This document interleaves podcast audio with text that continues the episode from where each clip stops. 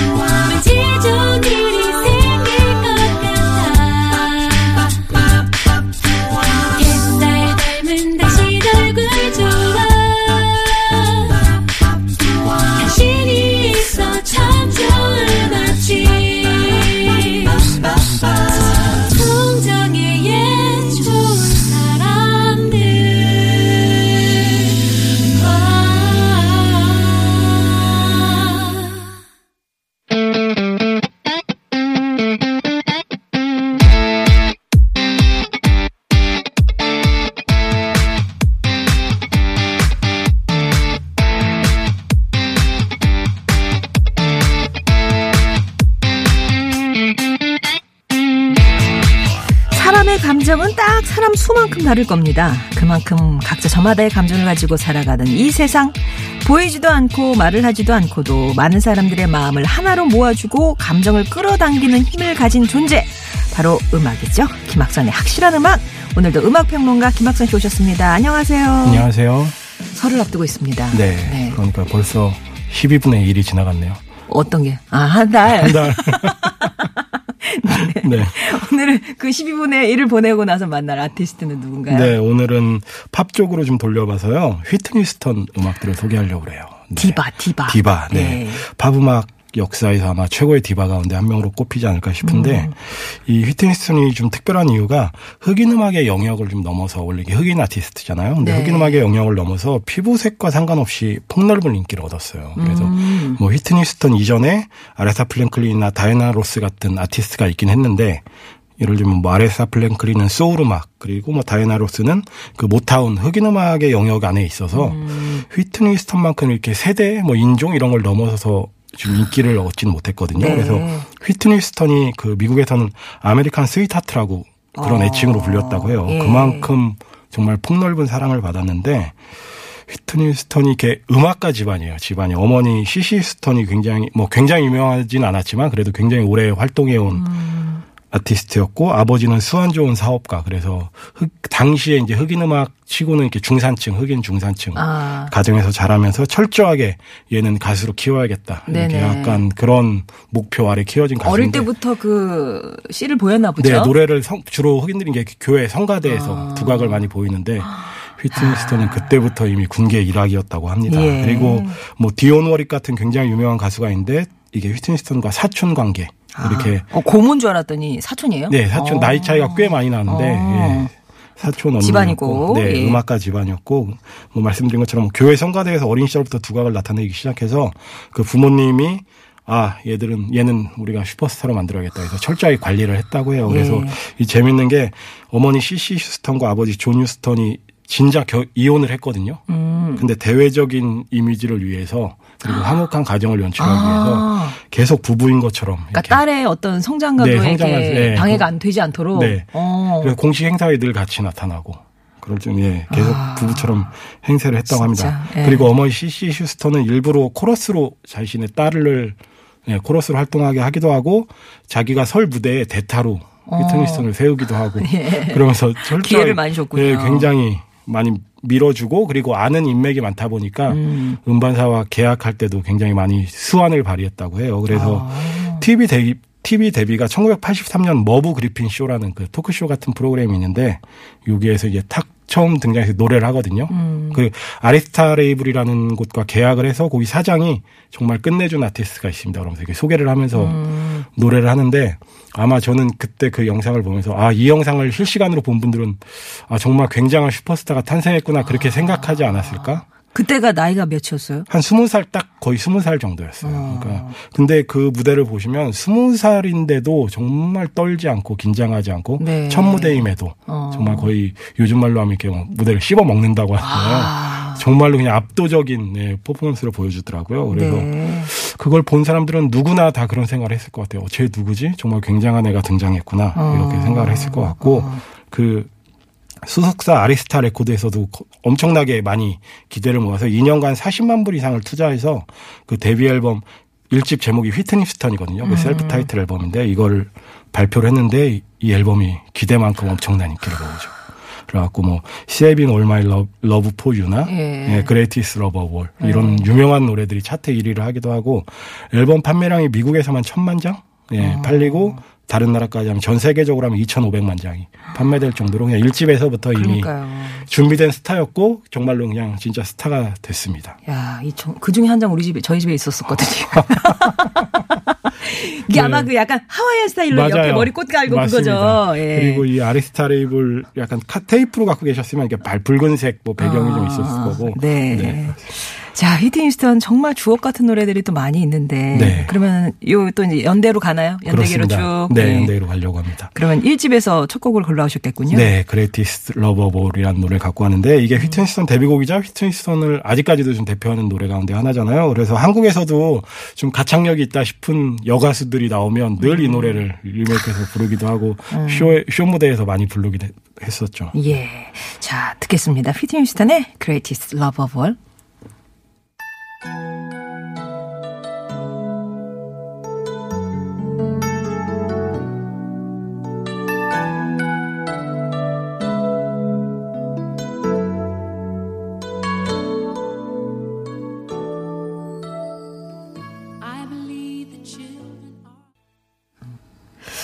예, 첫 곡, Greatest Love of All, 휘트니 스턴. 저희가 이제 음악 나가는 동안에 옛 추억에 다 네, 묻혀져 가지고. 맞습니다. 어. 두 번째 노래는 어떤 노래 들을까요? 두 번째는 I Wanna Dance With Somebody. 아, 신나는. 데요 음. 네, 이제 휘튼, 그러니까 이 집 제목은 휘튼이에요. 1집은 휘트니 휴스턴이고, 2집은 휘트니인데, 이 앨범 역시 큰 인기를 얻었고, 이게 거의 첫 싱글로 나왔던 곡인데요. 음.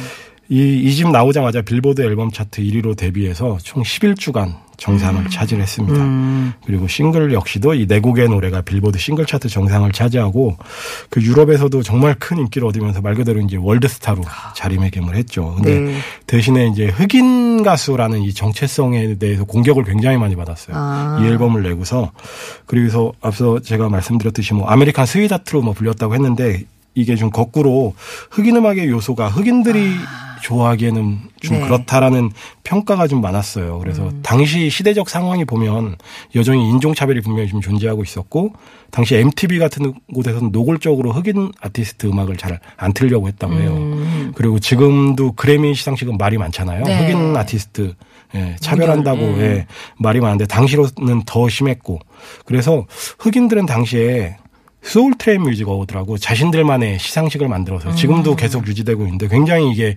흑인들 흑인 음악의 약간 축제 같은 거예요. 네네. 그래서 여기 이 시상식을 만들어서 막 행사를 하는데 당시에 휘트니 휴스턴 노래가 후보에 오르니까 막 흑이 거기에 있던 관객들이 다 야유를 보내고 막 어, 쟤는, 오히려. 예, 쟤는 음. 흑인 아니다. 쟤는 우린 쟤는 black music을 하는 가수가 아니다라는 식으로 막 야유를 음. 보내고 하고 그리고 언론에서도 그 휘트니 스턴의 휘트니 영문 표기를 약간 비꼬아 가지고 화이트 휘트니 아, 화이트니 휴스턴으로 막 이렇게 예. 표기를 하기도 하고 막 그러니까 휘트니 스턴이 신경 쓰이진 않는다고 말은 했지만 음, 뭐 이렇게 자기는 이런 거 신경 쓰지 않아요. 나는 그냥 소울을 담아 노래할 뿐이라고 했지만 이게 사실 상처가 안 될 수가 없잖아요. 음, 그쵸. 예. 예. 그래서 이후에 3집이나 4집 보면은 굉장히 더 좀 끈적이는 분위기에 예.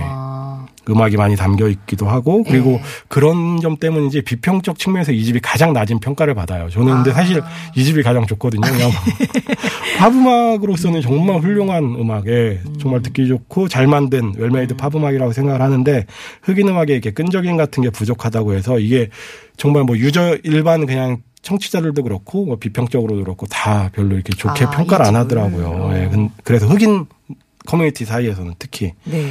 근데 저는 이 피부색을 넘어 가장 좀 잘 만든 팝 앨범이 아닐까 그런 생각이 들기도 하고 네. 그 영화 작년에 개봉한 영화 흑인 그러니까 휘트니라는 휘튼 예, 영화, 영화가 예. 있었잖아요. 근데 거기에서 바비 브라운 만나는 처음 나오는 장면인데 그 장면이 그 Soul Train Music Award였어요. 아. 네. 근데 Soul Train은 바비 브라운은 완전히 흑인들의 막 엄청난 그때- 환호를 받으면서 등장을 아. 하고 그리고 막 흑인으로서 갖고 있는 모든 자부심 같은 거 나는 게토에서 자랐는데 음. 이- 이만큼 성공을 했다 그런 걸 드러내고 그리고 이제 휘트니스턴도 먼저 접근을 했다고 해요. 막 네. 인사하고 뭐 같이 인사하고 그러면서 휘트니스턴도 약간 그런 부분에 끌린 게 아닐까. 그 영화에서도 약간 그런 게 거기서 나오거든요. 하필 만나가지고. 그렇죠. 예. 네.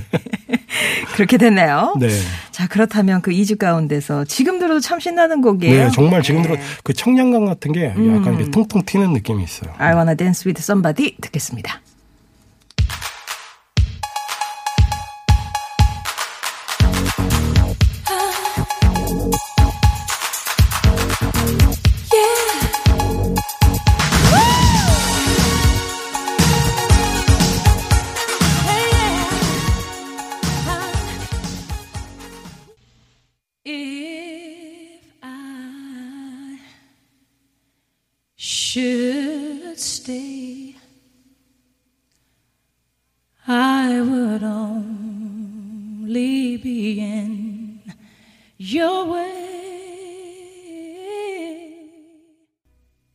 금요일은 국내외 아티스트들의 음악을 확실히 소개합니다. 김학선의 확실한 음악. 오늘 주인공은 휘트니 스턴이고요. 이 노래는 뭐 한땐 정말 지겹게 그렇죠. 들었던 정말 지겨울 만큼 많이 나왔던. 예, I Will Always Love You였습니다. 네, 영화 보디가드 네. 네, 주제가였죠.